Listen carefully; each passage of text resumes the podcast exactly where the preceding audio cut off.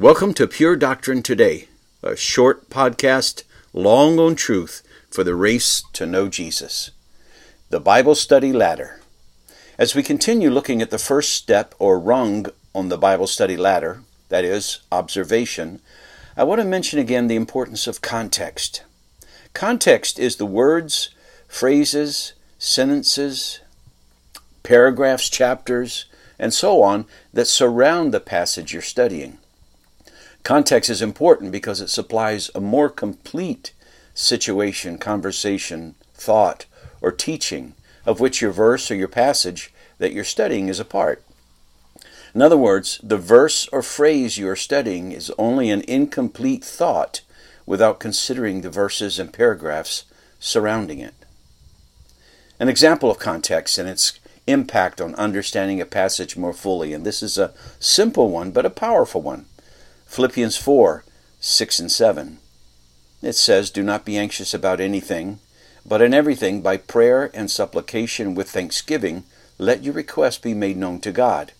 And the peace of God, which surpasses all understanding, will guard your hearts and your minds in Christ Jesus.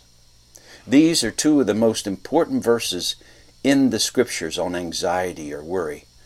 The Apostle Paul tells us here what not to do with worry, what to do with it instead, and then he states a promise of what God will do as we obey. It's simple, it's clear, and man, is it wonderful. But these two verses have a context.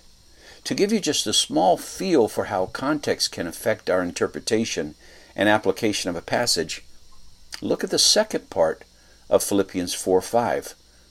It says, The Lord is at hand. What does this short sentence or phrase mean? How can it affect, how does it affect the meaning of verses 6 and 7? Well, it tells us we don't need to be anxious, first of all, because the Lord is at hand. The Lord is near. And man, if the Lord, the King of the universe, the God who has everything under his control, all those things about which we would worry or be anxious is near, then we don't need to be anxious. But instead, we can pray to Him who is near, etc. Wow, it's wonderful. But notice how just that phrase, that little sentence before the beginning of verse 6, adds so much more to the context and the understanding of the verse.